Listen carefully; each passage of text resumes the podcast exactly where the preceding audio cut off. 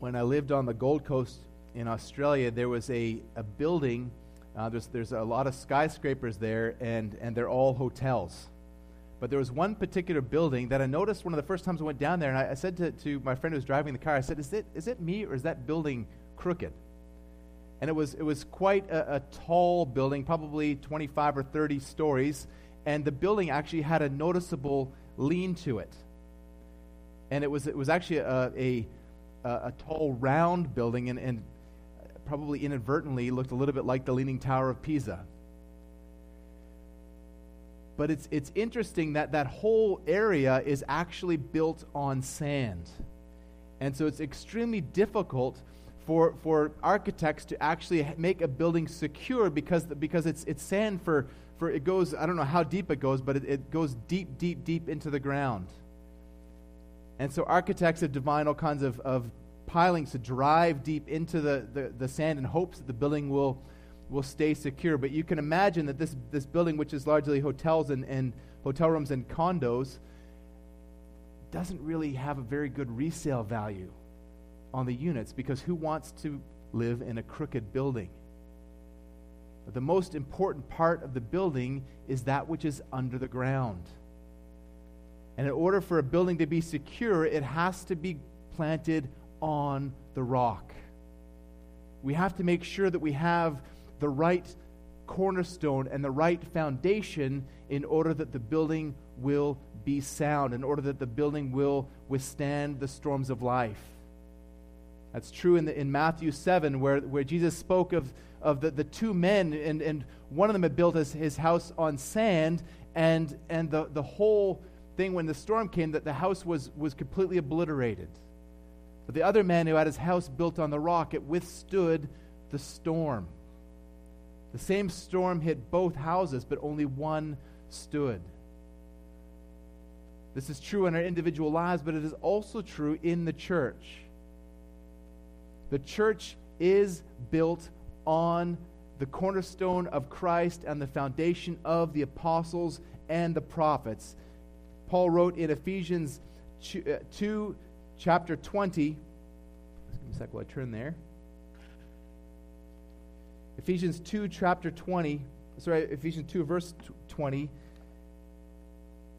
Going back to verse nineteen. So then you are no longer strangers and aliens, but you are fellow citizens with the saints and members of the household of God, built on the foundation of the apostles and the prophets, Christ Jesus himself being the cornerstone, in whom the whole body, being joined together, grows into a holy temple in the Lord. In him you also are being built together into a dwelling place for God by the Spirit. And so one of the, the most important works of the Spirit is in equipping the saints for ministry. Not just, just pastors and other office holders in the church, but for the whole church. Remember First Corinthians chapter twelve, verse seven, to each is given a manifestation of the Spirit for the common good. To each is given. And verse eleven says, the Spirit apportions to each one individually as he wills. Verse eighteen says, God has arranged the members in the body, each one of them as he chose. And verse twenty-seven, now you are the body of Christ and individually members of it. So these things refer to, to how the church is built.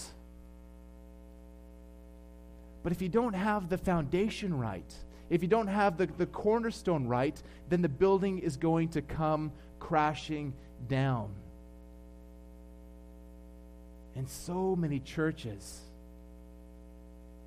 that we see in our culture are crashing down because they do not understand what it means that the church is to be built on Christ and the foundation of the apostles and the prophets. The message of, of First Corinthians twelve, and in fact, the message of First Corinthians twelve to fourteen is what happens in the context of local worship, what the church looks like, the local church looks like when it comes together to worship. Chapter thirteen of First Corinthians is often referred to as the love chapter. You'll often hear First Corinthians thirteen preached at weddings. Well, that's fine, but but it's not love between a husband and wife that Paul is teaching about in First Corinthians thirteen. It's love, again, in the sense of corporate worship in the local church.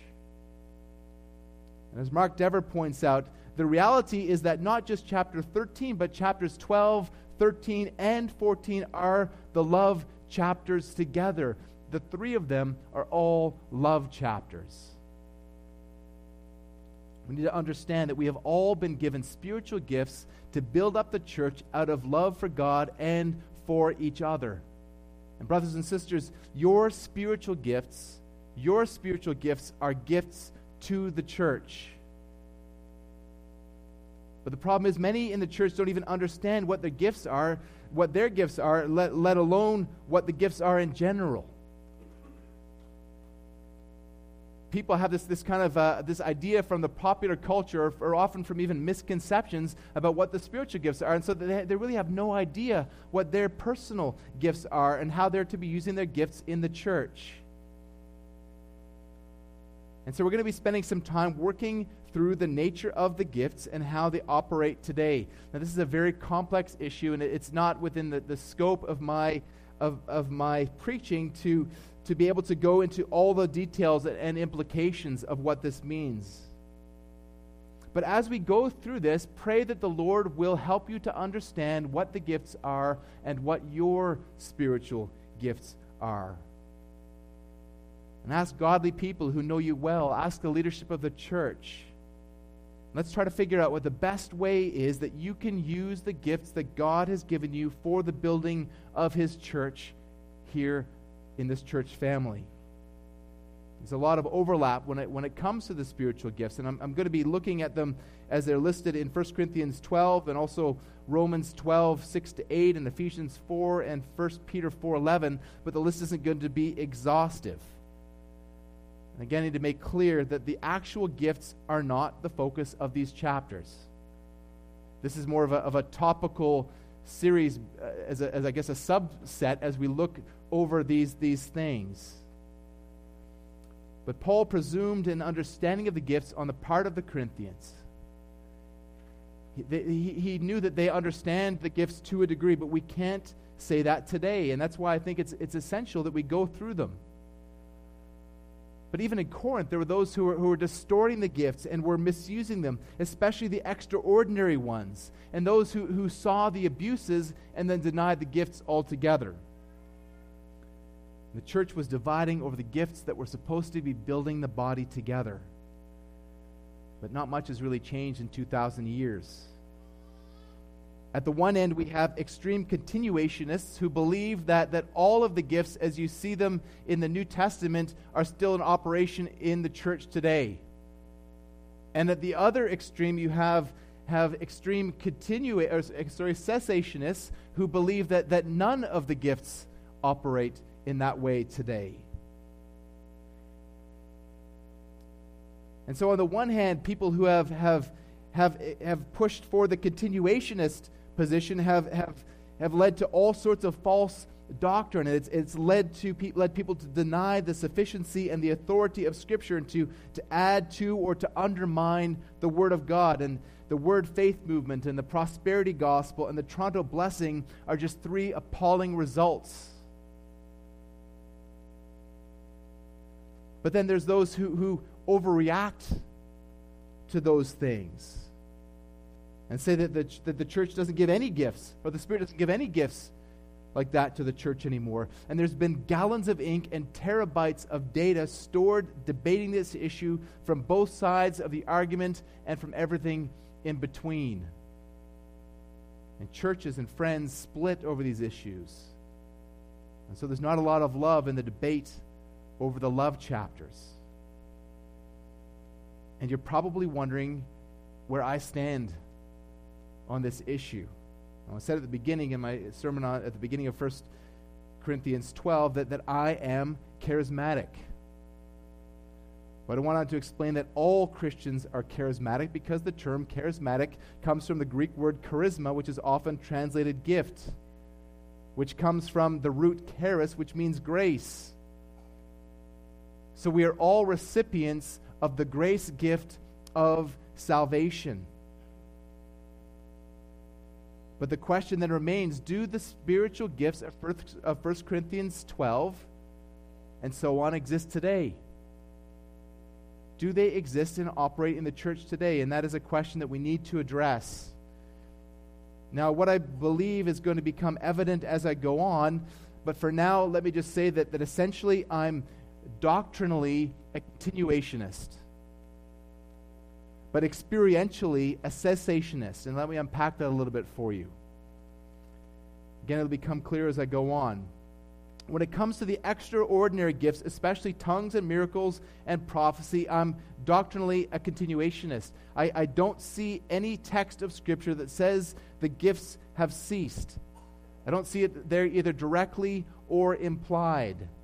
Now, the gifts will cease when the perfect comes, when Christ returns, but that hasn't happened yet, so we have to leave the door open for God to work in ways that He has in the past in our understanding, provided that we test everything by Scripture. I'm also a continuationist in the sense that, that I think that many of these gifts of, of teaching and administration and mercy and giving, and these things are still evident and still operational in the church today. And whenever we actually do these things, we are we as as as Christians, we are operating in the gifts of the Holy Spirit. But I also need to say that when it comes to the extraordinary gifts, experientially, I'm a cessationist. I've seen a lot that is claimed to be the work of the Holy Spirit and tongues and prophecies and so on, but I've never seen anything that the Bible would call the gifts of the Holy Spirit, because it does not line up with what the Bible teaches on the subject. Now, just because I haven't seen it doesn't mean that it doesn't exist. But again, because of, of my understanding of sola scriptura being the authority, I can't rely on my experience. So I have to leave the door open. I have heard amazing and, and well-documented stories about miraculous works of the Holy Spirit, but what is happening in the vast majority of churches does not line up with God's Word.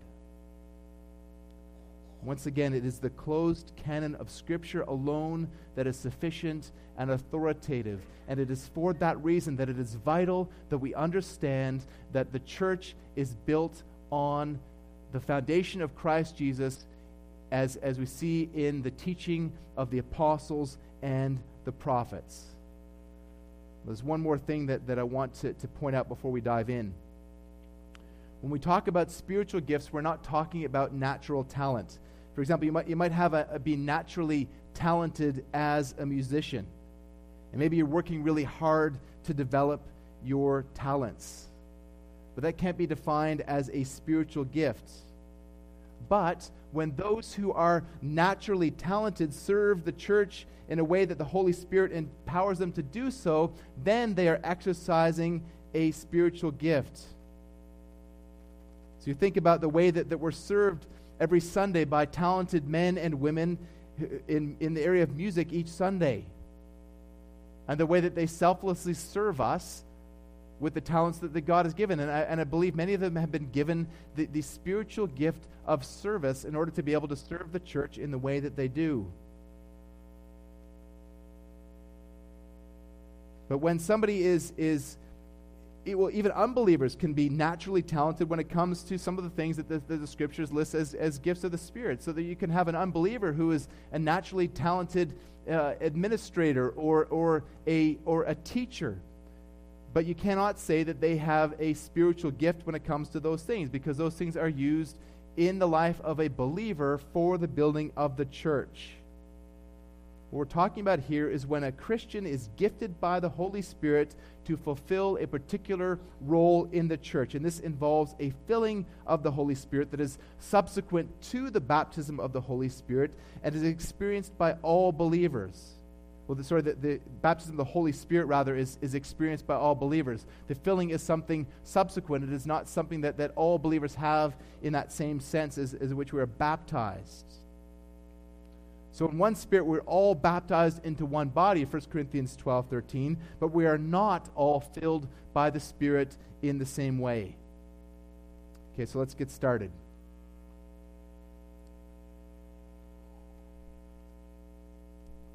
Again, there's there's a lot of gifts, but but this week I'm going to, to go into the three offices as they're outlined in First Corinthians twelve twenty-eight, because this is foundational to our understanding: apostles and prophets and teachers. Well, the first two offices no longer exist, but it's important that we understand what they are and how they operated in order that we have the foundation right, so we're not building a crooked house. As Tim Challies once said in a, in a blog on the subject, that although not all spiritual gifts are offices, all offices are gifts to the church. And so the, the apostles and the prophets are gifts to the church, and teachers to this day are, are gifts to the church. There is a, a distinction between the action and the office, as we're going to see. I believe that there's only, only two offices that actually continue in the church, that of elder and deacon. Those are the only two offices that, that Scripture outlines as, as still existing, and the office of, of teacher is, is under the auspices of the office of elder. And so Paul says that, that God has appointed in the church first apostles. So let's go there first. Apostles. This is this is also in the list of, uh, of Ephesians four, eleven and twelve. We, we read that, that and he gave apostles, the prophets, the evangelists, the shepherds, and the teachers to equip the saints for the work of ministry, for the building up of the body of Christ. Apostles are gifts to the church, and they served the whole church universally in that they provided the foundation of the church through their lives and their teaching. Repeatedly, Paul refers to himself as one who is called to be an apostle. In fact, that's just how he begins First Corinthians. First Corinthians one one. Paul, called by the will of God to be an apostle of Christ Jesus. And the Greek word there is apostolos. In older, older Greek, it originally referred to to a naval expedition, but it gradually became to mean one who is sent out, or a messenger, and it eventually became came to refer to the office of the apostle. Well, sometimes in Scripture, that, that word apostolos still refers to those who are sent out. Titus in, in Second Corinthians eight twenty-three and Epaphroditus in Philippians two twenty-five are, are both are both referred to in the Greek apostolos, but they do not hold the office of the apostle. And that's why most English Bibles actually translate the word messengers. Messengers, that those who have been have been sent out with the message of the gospel. And so, so in one sense, we are all apostles, small a apostles, and that we are we are all sent out with the gospel of Jesus Christ. But there's nobody here who holds the office of the apostle, because that was limited to the apostolic age, and their role was completed when the canon of Scripture was closed. When John died in, in A D ninety, the office of the apostle died with him. So apostles in, in the sense of, in the in the small a sense, refer to to to who they are, in the same way that, that a deacon can simply refer to a servant or to a ministerial office. And so we're all called to be servants, but certain individuals are recognized by the church as deacons. And similarly, people are still sent out from the church as missionaries and evangelists, but they are not properly called apostles in this sense. The Scriptures lay down the qualifications for an apostle. They, they had to be a personal witness to Christ incarnate. We see that in Acts one, twenty-one and twenty-two, when the disciples were looking for a replacement for Judas. They needed somebody who had been a witness to the risen Christ.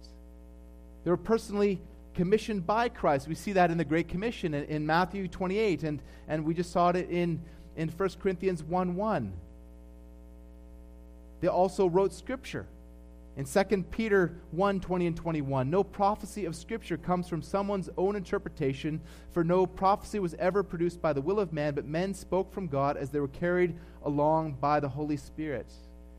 The office of the apostle was also attested to by miracles. Throughout the Scriptures, we see miracle after miracle uh, done by the apostles under the, the under the headship of Christ. And when so when Christ sent the, the apostles out in Matthew chapter ten, he gave them the ability to cast out demons and heal people and to perform miracles. When we think about these things, then we ask, okay, well then how can Paul be an apostle? Well, Paul refers to himself as one who is untimely born, that, that but Paul was a personal witness to Christ incarnate. We see that in Acts chapter nine, where, where Jesus himself appeared to Paul. And we also see in Galatians one twelve and other places that, that he was taught directly by Christ. We also have, have Paul commissioned by Christ. There again in, in First Corinthians one one and Galatians one one and Romans one one, that Paul was directly commissioned by Christ as an apostle. We also see that, that Paul wrote Scripture. In fact, Peter refers to the, the, the things that, that Paul wrote as Scripture in Second Peter three, fifteen and sixteen. So Paul was an apostle. Well, who then were the apostles? Well, well the, it, it was a limited number of, of people, a limited group, but it extended beyond just the twelve. There were more than just those, those well, I guess the, the eleven, since the, the Judas was, was really a false apostle. But it went beyond just the, the twelve original disciples of Christ. What was the role then of the apostles? Well, well they established churches. In Romans fifteen, seventeen to twenty, they exposed error. Galatians one, six to nine. They defended the truth of the gospel. Philippians one, seven and seventeen. Well, men can still be, be sent out to, to perform these functions to this day, but they are not properly called apostles because they cannot possibly meet the biblical qualifications. And so the office of the apostle then no longer exists as it did with the first apostles. Not even so-called apostolic churches like the Assemblies of God believe that the office continues in the same form that it did in the first century. In an official statement by the General Presbytery of the Assemblies of God, we read that, that it is clear that while the apostles were established leaders in the early church, there was no provision for their replacement or continuation. So in that sense, there's even a degree of cessationism, even in many Pentecostal churches. But it is on the, the issue of the cessation of, the, of the office of the apostle that much of the argument for the cessationist hangs. Appeal is made to the fact that the office ceased, and then so have the associated gifts, especially that of, of prophecy. And that's that's what, what they would refer to Ephesians two twenty that, that I read earlier, that the church is built on the foundation of the apostles and the prophets, Christ Jesus himself as the cornerstone, and since the office of the apostle has served its purpose, that there is no longer any office of the apostle. And then they would argue also that there, there, that prophecy has also ceased with the closing of the canon of Scripture, because they say that that to if if there's a a, a, pro, a prophecy in this sense, then what you're doing is you're undermining the sufficiency and the authority of Scripture, because you are you are adding to the Word of God. Now, in that sense, I would strongly agree with the cessationist argument. Prophecy has ceased when it comes to the authoritative, thus says the Lord. But the question that remains Is there is that is there another sense in which prophecy has not ceased? So let's look at that second office, verse two, prophets, or point two, prophets. In the same way as the office of the apostle has ceased, I do not believe that the office of the prophet continues in the way that it did prior to the closing of the canon of Scripture. And, and to that, I would make the argument that the cessationists make in in Ephesians two twenty.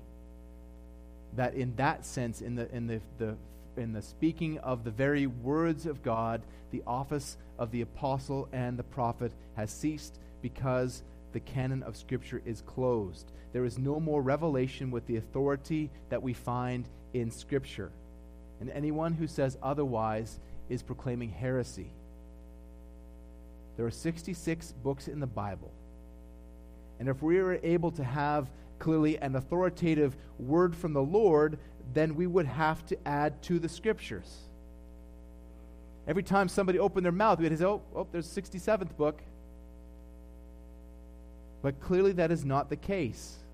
Well, let's look then at the at the, the at prophecy in the Old Testament. Well, in the Old Testament, the stakes for prophets were extremely high. Deuter- Deuteronomy eighteen twenty. But the prophet who presumes to, weak, uh, to speak a word in my name that I have not commanded him to speak, or who speaks in the name of one of the other gods, that same prophet shall die.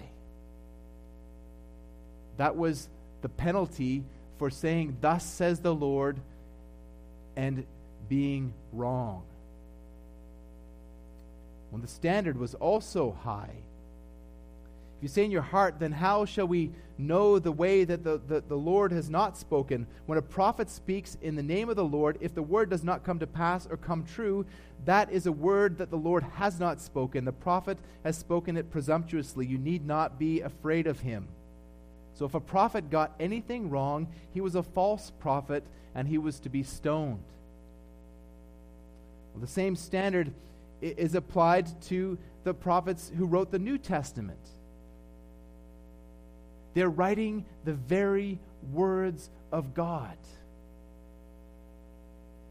And if they said anything in error, then these men would have been false prophets. But they weren't. We, we talked about this when we looked at Scripture a couple of weeks ago, that, that the... the that there's verbal plenary inspiration. These men spoke the very words of God. Well, then who were the, the prophets of the New Testament? They're apostles. They're the apostles. But we need to acknowledge that, that not all of those who wrote the Scriptures were apostles. For example, Mark and Luke were not apostles. They were, however, prophets in the sense that they spoke the very words of God. Going back to, to Second Peter one, twenty and twenty-one, where, where no prophecy of Scripture comes from someone's own interpretation, for no prophecy was ever produced by the will of man, but men spoke from God as they were carried along by the Holy Spirit. So there is then a distinction when Peter refers to a prophecy of Scripture. It is on a completely different level as inerrant and authoritative. There were prophets in the New Testament, and the Old Testament for that matter, who didn't write Scripture. In Second Corinthians eleven, four and five, Paul speaks of women who prophesy, but clearly they don't hold the office of the prophet. We also have the four daughters of Philip the evangelist in Acts twenty-one, nine. And in Acts twenty-one, verses ten to fourteen, we have the prophet Agabus, who prophesied that Paul would, would be bound by the Jews at Jerusalem. But again, extra-biblical prophecies were not considered on par in inerrancy and authority with Scripture. In First Thessalonians five, nineteen to twenty-one, Paul tells the Thessalonians, do not quench the Spirit, do not despise prophecies, but test everything, hold fast to what is good. Now this obviously can't hold fast to, sorry, this obviously can't refer to Scripture, because despising Scripture would have received a much stronger admonition. Furthermore, they're told to test everything. Well, there's no need to test God's Word, because it is God's Word. God's Word alone is sufficient and authoritative to test everything. Similarly, in the, the immediate context of our passage this morning, Paul says to the Corinthians, let, let in, in Corinthians, First Corinthians fourteen, let two or three prophets speak, and let the others weigh what is said. Well, if what they're saying is on par with Scripture, then there's no need to test it. But once again, Scripture alone is the measure by which these prophecies are to be regarded. So what then is prophecy today? Well, there are those who, in, in contradiction to the passages that I've just mentioned, put put modern prophecy on par with, with and, and practically above God's Word. Well, for example, in discussion with a neighbor about concerns that I had with, with women teaching men in his church, I, I walked with him through some key scriptures on the subject, and I, I lent him a book that I still need to get back. I lent him a book c- called fifty Crucial Questions on Biblical Manhood and Womanhood. And he rejected the whole thing, saying that, well, the Spirit says otherwise. Do you understand what he's saying there? He says that the Holy Spirit is saying something that runs contradictory to Scripture. And that's blasphemy. I didn't use those words with him, but I did express my concerns and, and told him we had no basis for conversation in the in the this area if he could ever think that the Holy Spirit could contradict Scripture. Because what you have then is you have something subjective that is overlaid over the Scriptures, and you don't have The, the, the prophecies being interpreted by Scripture. You have you have the, the prophecies interpreting Scripture. It is completely upside down, and it has led to all kinds of heresy in the church today. When you look at the ministries of men like Benny Hinn and Kenneth Copeland, their ministries are the result of just that heresy. So what is taking place in the city under the banner of prophecy is not prophecy in the sense that Paul is talking about here. Almost all so-called prophecy that takes place in churches today is not the work of the Holy Spirit. Now, those are strong words, but, but I, I have a reason for saying that. I'm saying that because it does not line up with Scripture, because the practice in these churches does not line up with the way that God says that prophecy is to be used. I'm going to talk a lot more about that when we get to First Corinthians fourteen. I've heard of young of a young man approaching a young woman saying, well, saying that, that God told me that we're going to get married. And to which the woman replied, well, he never told me. These sorts of things happen. This is spiritual abuse. I've witnessed a lot of this abuse that, that takes place under the guise of prophecy. I, I was part of a group that, that I can't even rightly call a church that sought to control people through subjective prophecies and so-called words from the Lord. And, and most people in that group have proved to be non-Christians by their choices. But we need to be careful here, because you can't make the case for cessationism based on abuses. Because again, we have to go back to the fact that Scripture alone is our authority. I can't stress this enough. Scripture alone is sufficient and authoritative, and if Scriptures don't close the door, then the door isn't closed. We need to allow for the possibility of the Lord bringing revelation, and that's the very word that Paul uses in First Corinthians fourteen thirty of, of Lord bringing revelation to mind so that a person has a message from the Lord.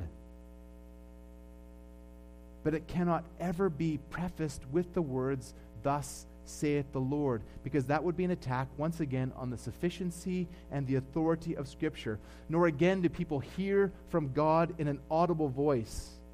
If people are hearing an audible voice from God in their head, you can be sure that it is not the Holy Spirit. God speaks in His Word. And so we need to think about what, how do we, how do we chart this? What, what is this going to look like in the body of our church family? Well, there's one sense, and I, and I believe much of, of prophecy is, is not really a a foretelling, but actually a forthtelling of God's Word. It is a, a powerful proclamation of the Word of God.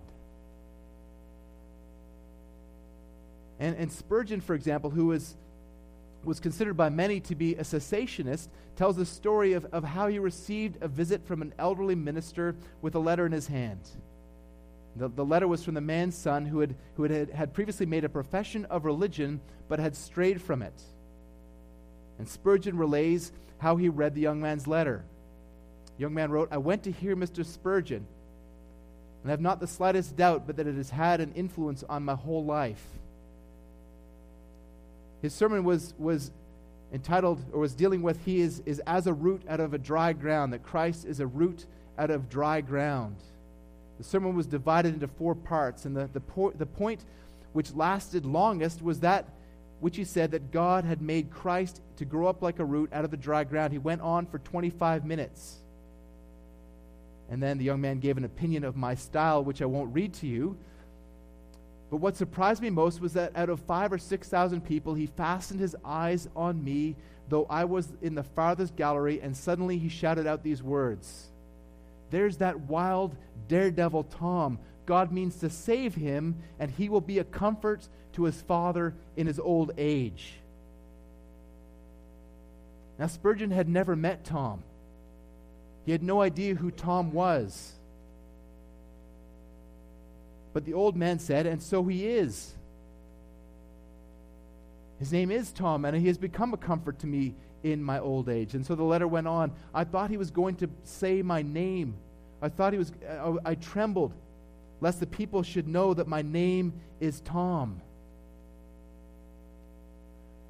How did Spurgeon know that Tom was there in that service? I have no other explanation for it other than that it was a work of the Holy Spirit. But we need again to be so careful here. Because Spurgeon, as, as, as amazing a preacher as he was, Spurgeon and his experience are not authoritative for us. We need to rely on the Scripture and the Scripture alone. And, and I fear that that is one of the, the greatest problems that, that has, has resulted from, from the, this whole movement that is founded on these, these extraordinary gifts, is because it, it is detracted and distracted from the sufficiency of the gospel, from the sufficiency of Scripture.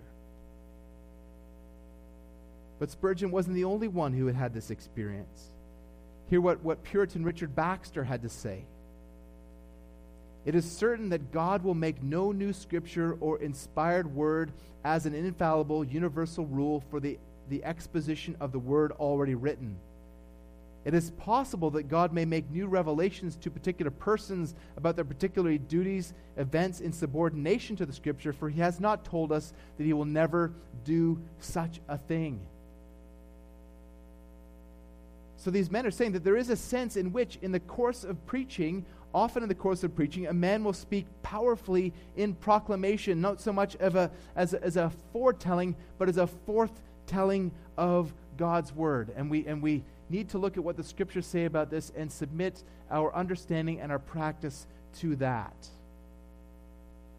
But now, with the time that we have left, let's let's look at the third office, that of teacher, the one that it still exists to this day. A teacher is one who explains the Scriptures and applies them to people's lives. And teaching is the central ministry of the church. It's the reason why we are here today.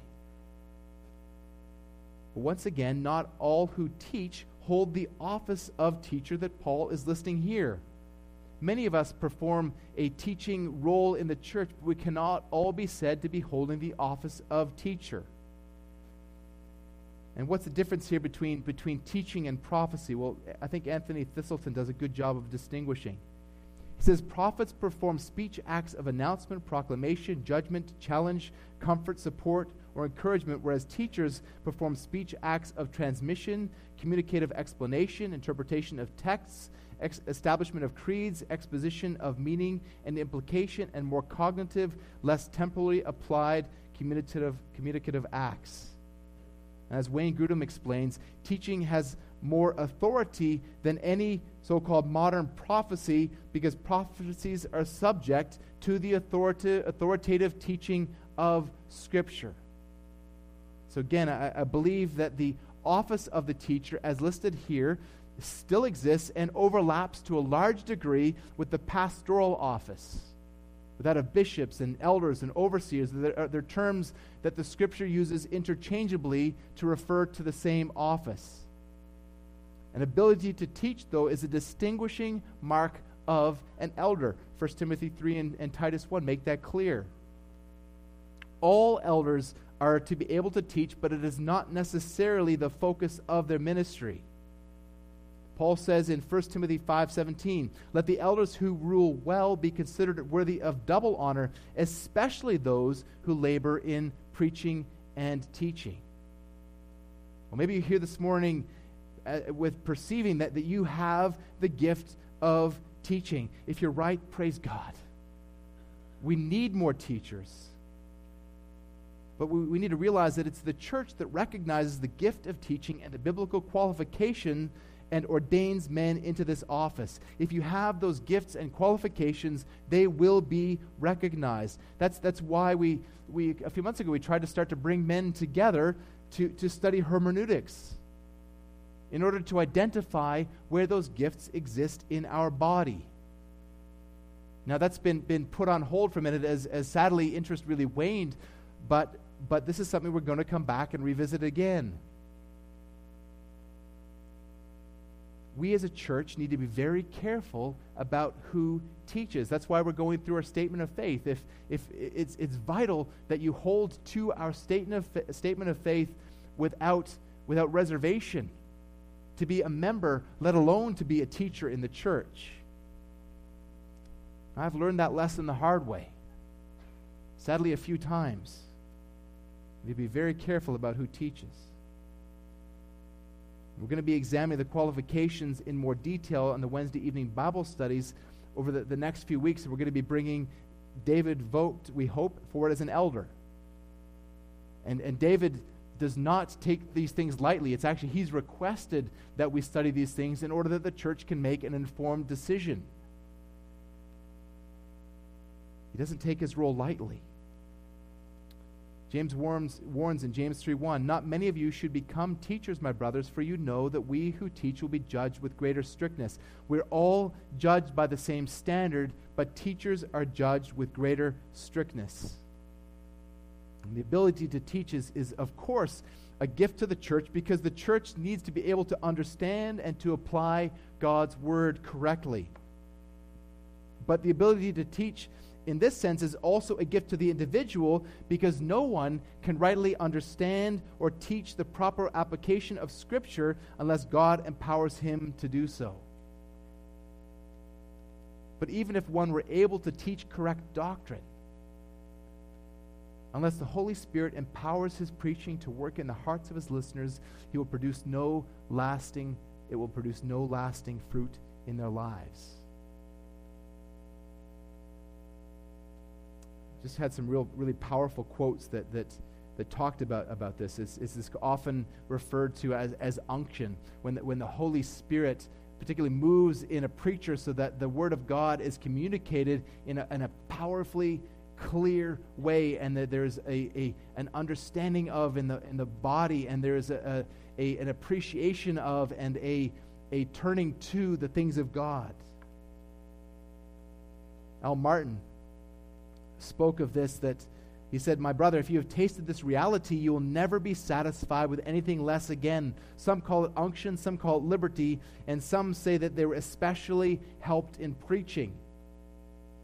Martin Lloyd-Jones says the Holy Spirit enables Christians by giving them what is called New Testament unction. He gives them anointing, understanding, freedom, and clarity of speech and authority.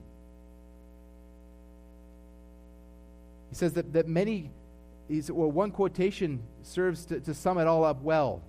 It's in the first letter to the church in Thessalonica, where Paul said in, in chapter one, verse five, our gospel came to you not only in word, but also in power and in the Holy Ghost and in much assurance. Paul's saying there, I did the speaking, but it was not I.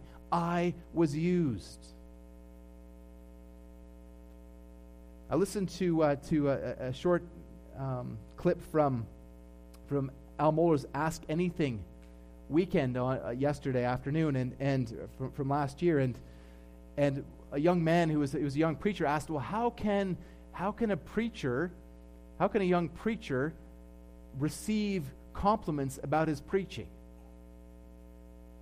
And Doctor Mohler gave gave a good answer, but but I, I probably would have taken it a different direction. when you realize that the ability to preach is entirely a gift, when it doesn't come from you, when it is God who is doing it, then God alone gets the glory. And then so you can you can say when you receive a compliment, well, not just for, for teaching, but, but for any time you operate in your spiritual gift, you can say from your heart, praise the Lord, because you know that it is entirely from the Lord, that it is God who did it. And so God gets the glory. Al Baker, who wrote in an article for Banner of Truth, says, I, I love this. It says, like a hammer that shatters rock, preaching in the Spirit shatters people's unbelief, creating new life in them, sanctifying them, converting them. Such preaching, preaching is drenched with the Holy Spirit. Such preaching comes with a supernatural authority and unction. People listening and watching know that they're being dealt with by God. It brings conviction of sin, which brings change. Sinners will not sit long under this kind of preaching without being convicted. Their discomfort will increase. They will either leave because they can no longer bear the discomfort, or they'll run to Jesus for refuge in repentance and salvation. This morning we, we've talked a lot about, about three foundational offices for the church.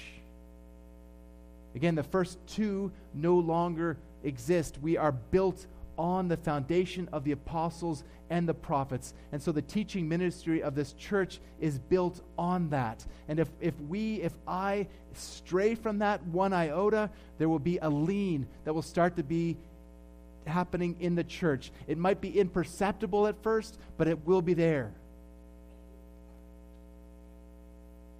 If we not if we do not come back to the foundation of the apostles and the prophets, the house will not stand.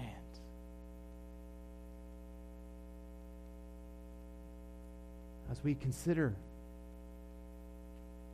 next week and, and onwards, if we, as we consider what the spiritual gifts are and how the church is to be built, let us not stray one iota from that foundation.